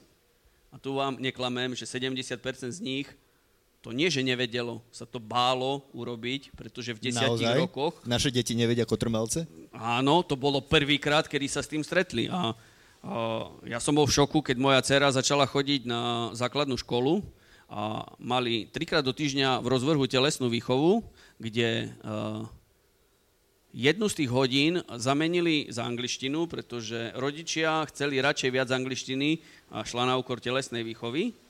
Jedna z hodina bola prechádzka v parku a posledná hodina telesnej výchovy, tí, ktorí náhodou chceli športovať, tak si mohli hádzať loptou alebo hrať vybijanu. Pretože ich učiteľka nemala absolútne žiadnu ani kvalifikáciu, ani snahu ich k tomu športu viesť. Dúfajme, že, že toto je skôr výnimka ako pravidlo. Žiaľ, nie je. A ja vám poviem inú vec. My dnes, keď sa snažíme tie deti dostať na náš šport, musíme niekde začínať s prípravkami. Čiže snažíme sa na školách nájsť nejakú synergiu, pretože tie deti vám paradoxne nepustia. My ich nemôžeme prísť zobrať zo školy a keby sme boli schopní ich odviezť do haly a tam sa im venovať, nie, pretože musia ísť do družiny, e, musia mať taký súhlas dnes ešte obzvlášť e, s tými zákonnými zástupcami, je to strašne komplikovaná záležitosť. Čiže najjednoduchšia záležitosť je robiť to s nimi priamo na tej škole. Viete, koľko môže dostať e, ten učiteľ telesnej výchovy za to, aby dve hodiny s nimi zostal a venoval sa im? Podľa našich tabuliek 6 eur za dve 6 hodiny. eur za dve hodiny? Áno, čiže keď mm-hmm. si kúpi vodu a kávu, tak už tam je zadarmo. Mm. A venovať sa 20 deťom, ktoré začínajú, je psychicky veľmi náročné. Z čoho vyplýva, že takýchto aktivít je veľmi málo. Nemajú motiváciu to robiť potom a, logicky. A preto tých ľudí, tých detí, ktorých sa poda- podarí dostať športu je strašne málo. A tým pádom aj ten tlak toho, že chceme hrať viac súťaží, chceme ísť na medzinárodné podujatia, je ďaleko menší. Pretože tých detí je málo a Máme nemáme... menej potenciálnych reprezentantov a športovcov, hej? Samozrejme, lebo potom hej. vám sa stane to, že ešte v 12, 10-12 rokoch dokážete poskladať družstvo. Je ich tam 15, sú fanatici, ale niekomu sa niečo stane, niekto sa odsťahuje, niekoho to psychicky prestane baviť a príjete v 14 rokoch, kedy už to družstvo poskladať neviete. A obzvlášť nie v malých mestách. A tým pádom to, čo kedysi držalo slovenský šport pokope, boli práve súťaže, že každá jedna škola posielala na atletické súťaže všetkých svojich najlepších žiakov. A ja poviem vám príklad z mojej základnej školy z malej dedinky pod Tatrami, kedy uh, môj spolužiak, ktorý bol antišportovec a v 7. triede fajčil, ho na, poslali na 1500 metrov a zabehol taký čas, že pozreli na neho, že a poď, budeš robiť atletiku. A prišiel a porazil všetkých atletov v, dan, v danom veku. A keď chceli od neho, aby šiel robiť atletiku, povedal, že čo ste, ja potrebujem byť večer s kamarátmi a ostal pri cigaretách a alkohole a bol taký prirodzený talent. A takýchto mohli v priebehu týchto školských súťaží objaviť trenéry tisíce. V roku 92-3 len v basketbale hralo cez 200 škôl základné kola, aby vznikla najlepšia základná škola a najlepšia stredná škola dnes je s ťažkou biedou 30, ktorí na základných školách, na stredných 15. 15 ja som ešte na zažil na strednej Slovensku. škole tú uh, basketbalovú ligu, ak by sme to tak mohli nazvať, súťaženie, tak zjav, zjavne je ten trend horší a v minulosti, minulosti sa fungovalo trocha viac. Uh, ja mám ešte otázok veľmi veľa, ale pýtam sa opäť do publika, či, či má niekto otázku. Nech sa páči, máme k dispozícii mikrofón, je to taká kocka. A kolega, nech sa páči. Dobrý, dobrý večer, Andrej Cvulka. A ja, ja som sa teda pýtal aj tú otázku o tej rigidite financovania a, a možno nadviažem aj, aj trochu na túto tému, ktorú tu mám teraz.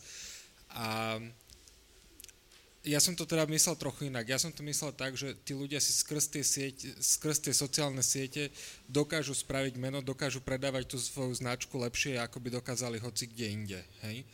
A, a že či to není možno práve chyba uh, našich klubov, našich uh, týchto, že, že to nevedia úplne zužitkovať a že či ako keby toto nie je problém, lebo ako konkrétne naozaj extrémne športy z tohto žijú, žijú z toho tí jednotlivci, žijú vyslovene z toho, že prezentujú tú značku na sociálnych sieťach. Zároveň chcel som dodať v tak ako sa vyvíja tá téma ďalej, a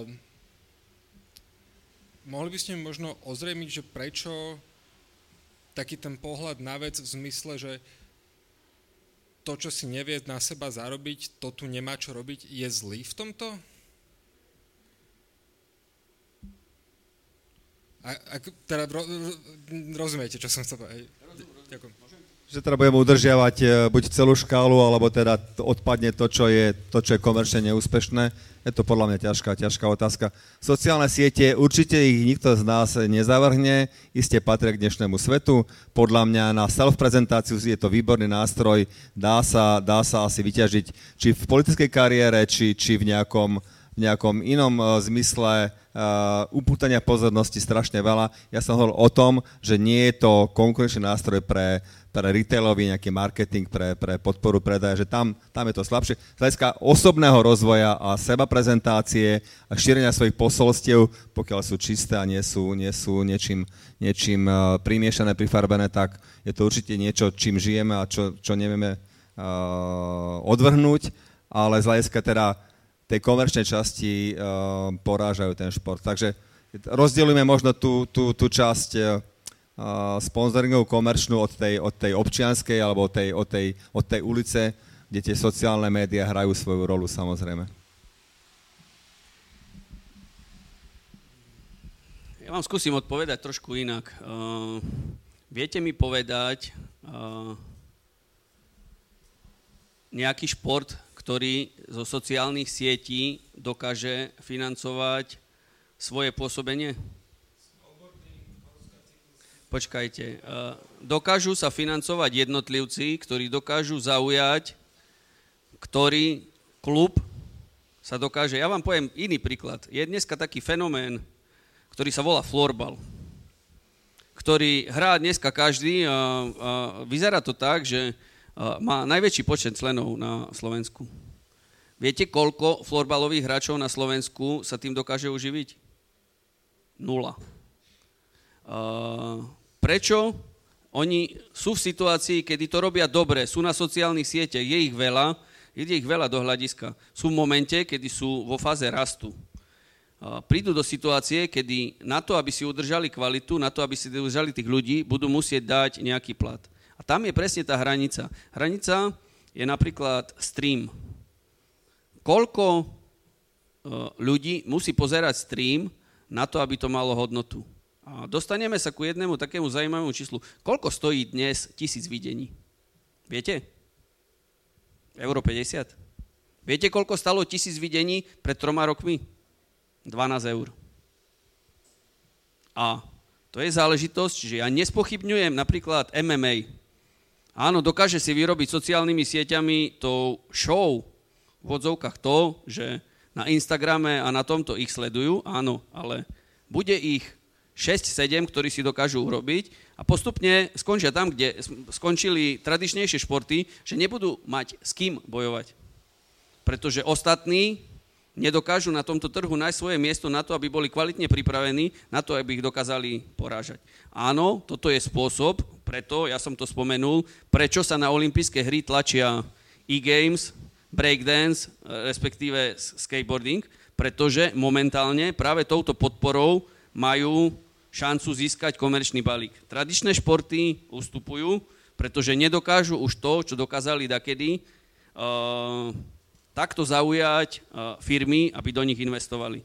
A prepnem možno na úplne inú tému, ale veľmi to súvisí. Koľko basketbalových profesionálnych družstiev je v Amerike? 32. Koľko je štátov? 52.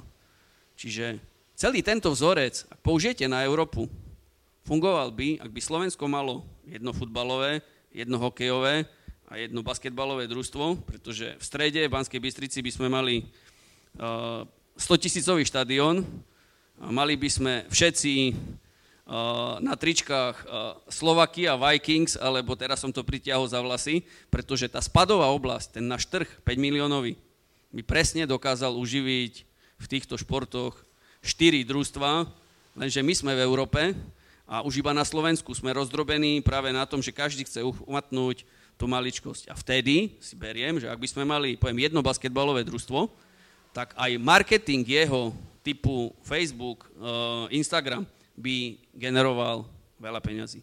Ale ja som skôr rozprával ku ľuďom, ktorí dneska na Slovensku robia šport a majú tie deti. A snažím sa im pomôcť, ako môžu tie deti pri športe udržať, ako môžu nájsť peniaze. Pretože ak by sme to chceli uh, hodnotiť uh, týmito pravidlami.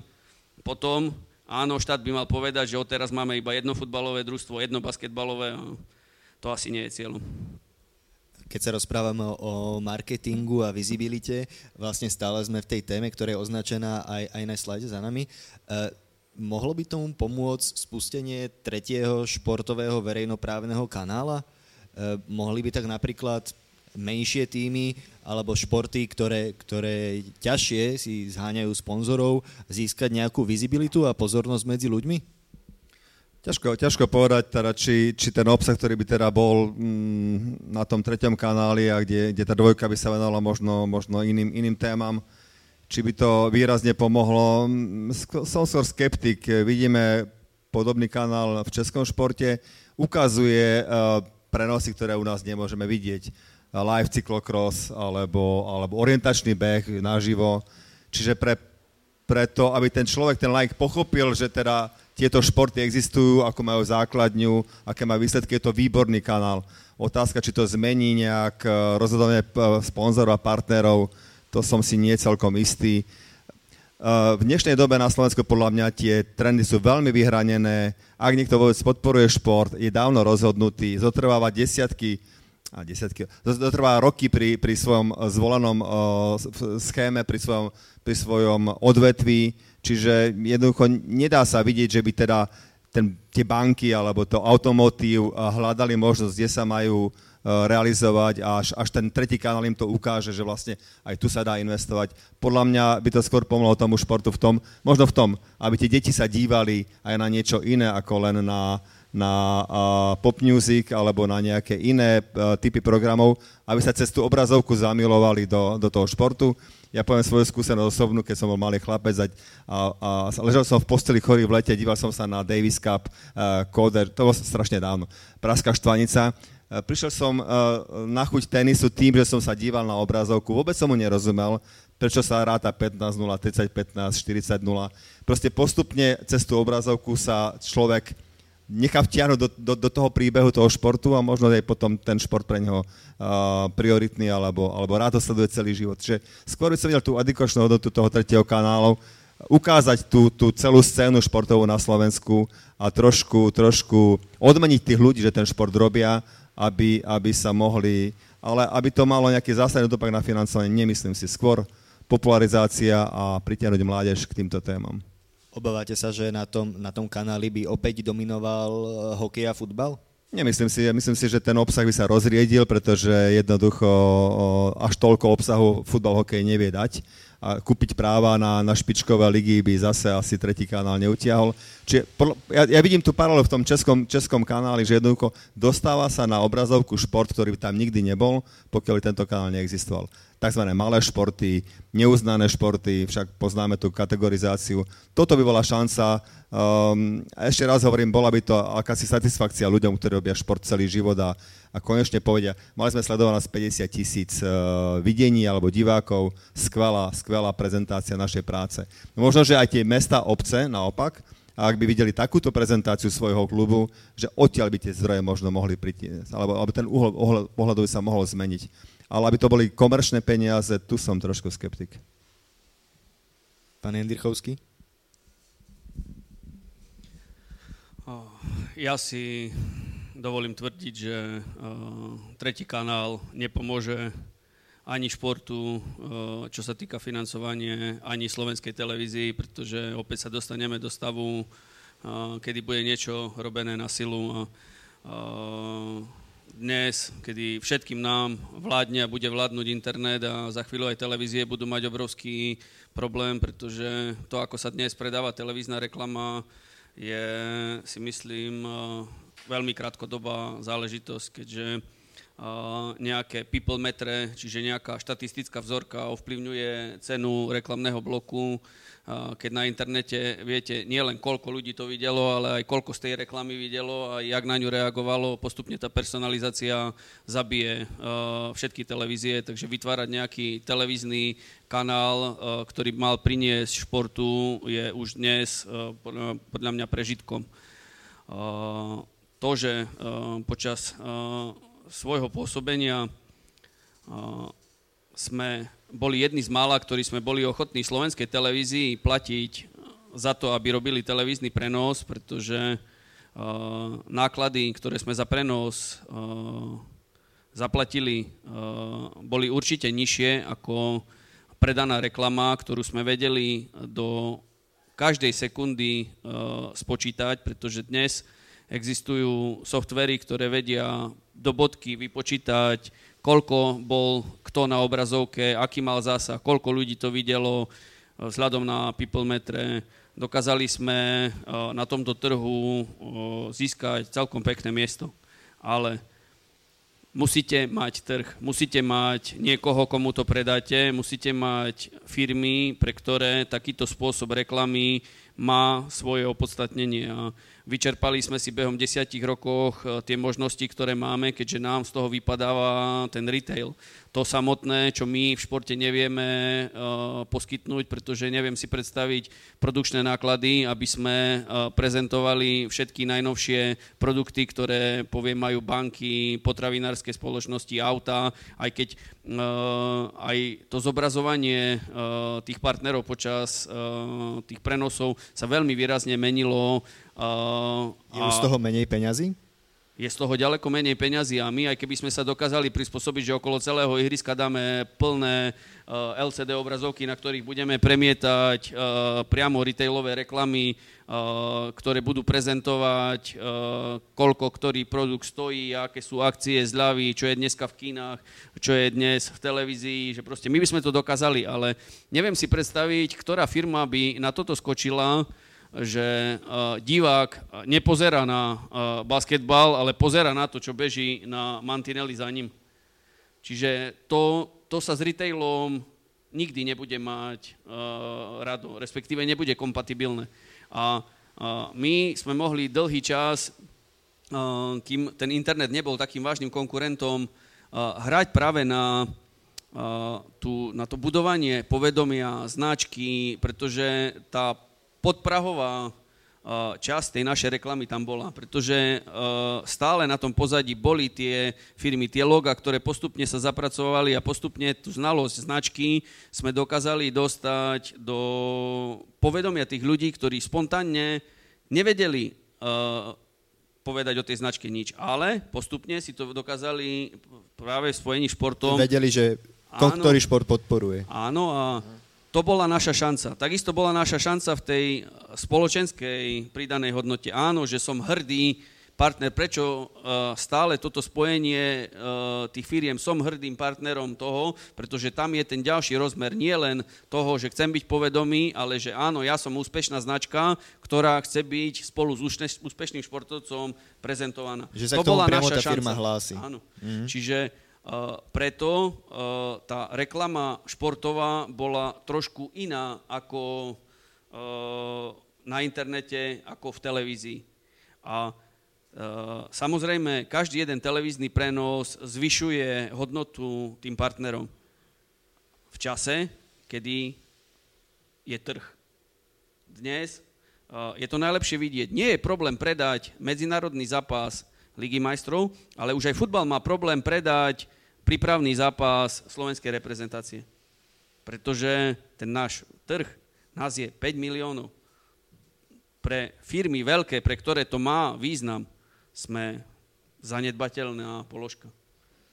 A keď sa pozrieme, tu je ešte jedna otázka, Nevidím. ktorá s tým do istej miery súvisí a ktorú som vám chcel položiť predtým. Uh, práve teraz sú v Košiciach a v Bratislave majstrovstvá sveta v hokeji.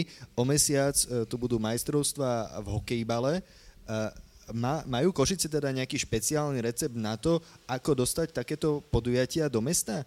A ťažia aj iné športy z toho, e, že sa tu povedzme buduje nejaké športové povedomie, že príďte do Košíc, bývajú tu veľké športové podujatia?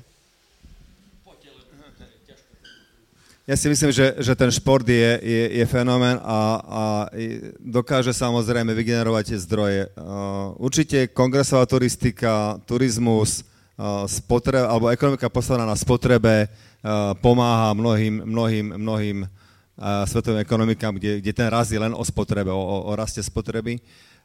Košice určite vedia pripraviť špičkové podujatia, Košice určite vedia vyťažiť z takýchto podujatí a jednoducho ten bidding alebo, alebo ten, ten, ten cit pre tú správne mesto by malo podporovať všetkých svojich operátorov v kultúre v športe alebo vo vede, aby, aby kandidovali, aby dotiahli špičkové podujatia na územie tohto mesta. Nie je to len o športe, je to o, o kongresoch, je to o veľkých kultúrnych projektoch. Ešte raz, každé euro, ktoré do toho to mesto vrazí, prinesie 4 alebo 5 eur do, do, do spoločnej kasy. V Košiciach to do istej miery fungovalo a funguje. Je tu tá emócia, je tu tá, ten naturel podľa mňa, je tu tá, tá, tá ambícia sa presadiť, čiže podľa mňa my čím ideme s hocikým projektom do väčšieho mesta, tým viac ohrnutý nos. Čím ideme do menšieho mesta, uh, tak ako nadšenie. My keď robíme niečo v Bardejove, keď robíme niečo, niečo v Starej Ľubovni, ako náruč a proste uh, srdce na dlani. Čiže tie, je, je tam radosť je, toho, že niečo sa tam Je tam tá diať. radosť a, a musí tam byť ten esprit nejaký. A podľa mňa Košice majú esprit, majú drive, majú ľudí, ktorí ešte nie sú totálne, uh, nechcem povedať, že, že, že, že zhýčkaní, ale je to ten pre, presný mix tých, tých kultúr a možno toho temperamentu. Takže tu sa športu darí. Darí sa aj šikovným ľuďom, ktorí vedia pripraviť uh, dobré projekty, ktorí vedia zabrať a vedia dotiahnuť veci na poslednú chvíľu síce, ale, ale dotiahnu ich. Takže možno v tomto smere uh, by tá inšpirácia mohla prísť. Má to obrovský ekonomický význam, spoločenský význam kandidovať, uchádzať sa, prinášať uh, veci do Košíc kto to nepochopil, podľa mňa robí chybu, ale tu treba, aby opäť to mesto alebo štát takéto kandidatúry podporil, aby jednoducho ten, ten, ten garančný list napísal, aby sa stretol s tými, s tými, národný, s tými federáciami svetovými, ktoré prídu na, tie, na, tie, na ten observer. Proste treba sa chopiť toho, toho vesla a, a ťahať dopredu. Uh, pomôže to uh, tým mestám a obciam mnohonásobne. Takže možnosti sú, ale treba vyvinúť úsilie. Ja s vami ale v tomto súhlasiť nebudem. Uh, beriem, že medzinárodný maratón je fantastická vec, ktorá je tu x rokov, ktorá má možno jediná uh, všetky uh, prednosti, ktoré ste práve vymenovali. Povedzte niečo iné, pretože ak od, odmyslíme hokejové majstrovstvá, ktoré pán Boh zaplať, sú v Košiciach, pretože máme Steel Arenu, pán Boh zaplať za ňu. Poďme sa pobaviť o tom, aké ďalšie podujatia tu máme. Skončíme pri Olympiáde mládeže, ktorá bude ešte dlhé roky matať všetkých športovcov v Košiciach Poďme sa baviť o nejakom väčšom podujatí v iných veľkých športoch, pretože viem, že v tej otázke je hokejbal, ktorý je pri všetkej úcte menšinovým športom a uchádzanie sa o organizáciu nie je zrovna predmetom ťažkých bojov, ale x rokov bojujem za to, aby Košice získali nejakú halu, ktorá bude mať minimálne 4 tisíc divákov, aby spolu so Steel Arenou sme sa mohli uchádzať o ďalšie podujatia, ktoré by priniesli takýto ekonomický boom, ako je teraz počas hokeja.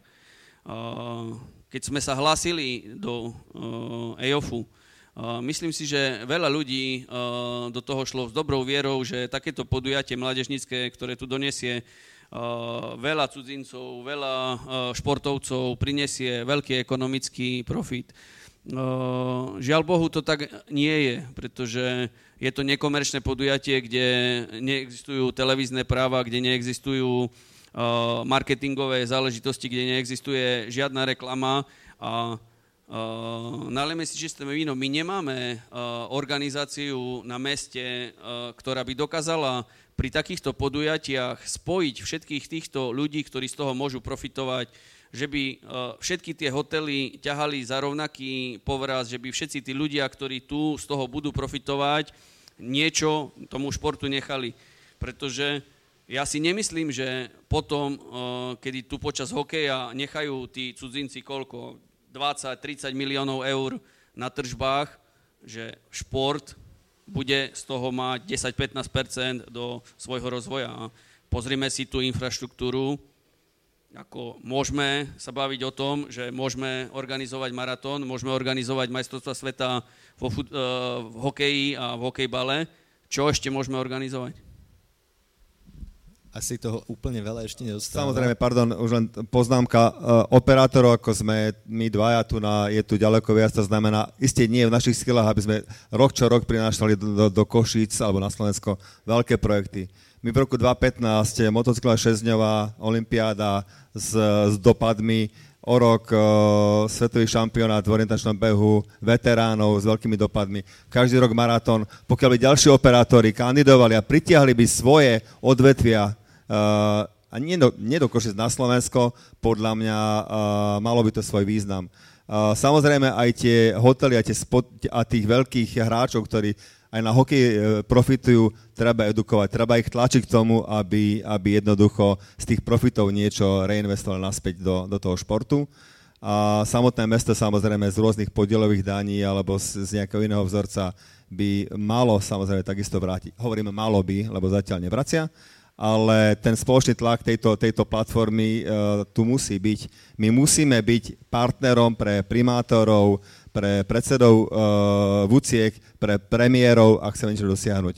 A podľa mňa to často dosiahneme tým, že budeme prinášať veľké projekty a budeme tie ekonomické analýzy dávať na stôl a tvrdiť, my sme donesli pracovné miesta, my sme donesli spotrebu, my sme donesli promo a marketing krajiny, treba do toho niečo vrátiť. Len sme veľmi roztrúsení a, a zatiaľ sa nám, priznám sa, nie úplne všetkým darí. Určite aj to promo Slovenska práve cez šport je veľmi dôležité, je to také prirodzené promo každého štátu. Uh, pomaly budeme musieť končiť, ale možno ešte máme čas na jednu krátku otázku, ak by niekto predsa len mal chuť. Uh, za mňa možno iba úplne rýchlo uh, jedna krátka vec, uh, či by bolo, či by bolo dobre zoštihliť štát, na to sme už odpovedali a možno len v krátkosti, e, je možné, je, je podľa vás riešením, aby tí profesionálni športovci, tí najúspešnejší, e, dostávali nejakú doživotnú rentu alebo boli nejako podporovaní aj po tom, čo ukončia športovú kariéru v krátkosti? Ak sa bavíme o ľuďoch, ktorí pre Slovensko niečo o, dosiahli, o olimpionikoch, o medailistoch, tak myslím si, že je to všade úplne normálne a táto otázka môže fakt padnúť iba na Slovensku. A to, že myslím si, že všetci z nich by radšej uvítali to, aby počas svojej kariéry sa mali o ten štát, ako oprieť každého jedného, ak sa opýtate, dá prednosť tomu, aby počas kariéry mal support nie po, ale tá renta si myslím, že ku všetkým veteránom, či už vojnovým alebo športovým, by mala byť ako vďaka nás všetkých, že máme osobnosti, ktoré ovplyvnili ďalšie a ďalšie pokolenia. Pán Koniar? Určite áno, sú to straš, stále ako podľa mňa veľké vzory. My keď sa snažíme, či v našej ankete šok alebo inde sa, sa obzrieť dozadu, ako treba povedať s veľkou hrdosťou, že tá minulosť Košíc alebo Slovenská športa je obrovská. Máme problém nájsť laureáta za rok 18, nemáme problém nájsť legendu. Čiže tam samozrejme Eh, to treba využiť aj v dnešnej dobe a týchto ľudí si treba ctiť. Eh, štát dáva do športu na Slovensku funny money. Proste ak zaplatí 500 ľuďom eh, nejakú doplnkovú rentu, isté nezbankrotuje, skôr vyšle ten signál, že si čo si váži, že tí ľudia, ľudia niečo dosiahli a možno si ukryli z inej kariéry, lebo nemohli možno a ja, nemohli študovať, ale proste boli v plnom nasadení 10-15 rokov a jednoducho ten vlak im ušiel. Ich spolužiak zo strednej školy za ten čas uh, urobil dva diplomy a zamestnal sa v banke a, a má, má kariéru, ktorá trvá 40 rokov. Takže to treba kompenzovať podľa mňa a nie sú to peniaze, ktoré by mali uh, akúkoľvek spoločnosť bank, uh, zrujnovať, čiže je to, je to skôr signál, je to, je to gesto a ja som určite za napokon reprezentovali Slovensko, takže istú, e, istým spôsobom to splatili aj voči štátu. E, ďakujem pekne mojim hostom, pánovi Danielovi Jendrichovskému a pánovi Branislavovi Koniarovi. Aj rovnako aj všetkým, ktorí nás sledovali alebo boli priamo tu na mieste. V Košiciach taktiež by som rád e, poďakoval zastúpeniu Európskej komisie a Slovenskej spoločnosti pre zahraničnú politiku, vďaka ktorým sme mohli toto podujatie e, zorganizovať, rovnako nadácii Hansa Zajdla, Technickej univerzite v Košiciach a našim mediálnym partnerom SME, Euraktivu a Rádiu FM. E, a to je z mojej strany všetko, len by som dodal, že najbližšia diskusia Café Európa bude v Bratislave a bude o eurovoľbách. Ďakujem ešte raz.